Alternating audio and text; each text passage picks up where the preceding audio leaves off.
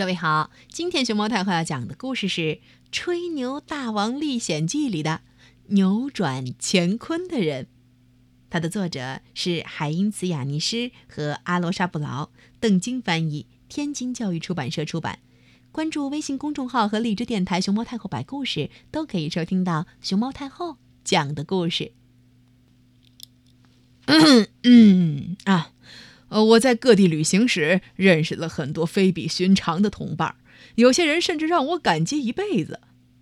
有一次，我遇见一个矮小的男人，他的名字我没有记住，但是因为他把我从一次特别危险的境地中救了出来，所以呃，从此我都管他叫那个扭转乾坤的人。那次我迷了路，绕到了一个陌生的国家。那儿的风俗习惯我完全不了解。这个国家的人全部生活在树上。谁要是从树下过，他们就会往他身上砸各种东西，水果啦、石头了，甚至还有过整个箱子和椅子从我耳旁咻飞过。和我一样。有一个长着一双超级大脚，却看起来特别友善的矮个儿男人，也躲在一块石头下边躲避攻击。这儿的人只想安安静静的生活，不想被人打扰。矮个儿男人嘀咕着：“嗯，我非常同意他的话。我们最好赶紧从这儿消失，越快越好。”我提议说：“嗯，但是要怎样才能成功呢？那半空中还有人。”往下砸东西呢。啊，让我来想想吧。矮个男人说：“他抓着我的胳膊，使劲一顿，把我咚放到他那宽大的肩膀上。抓好喽！”他叫了一声，然后就开始狂跑，但是脚却一直停留在原地，丝毫没有离开。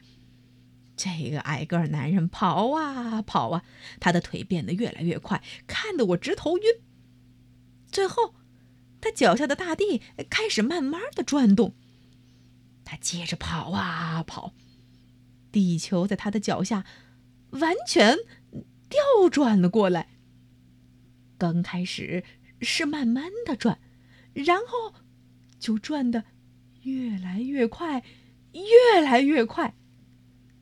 河流和湖泊，巨大的森林、田野和茂盛的草地呼啸着从我们身边经过。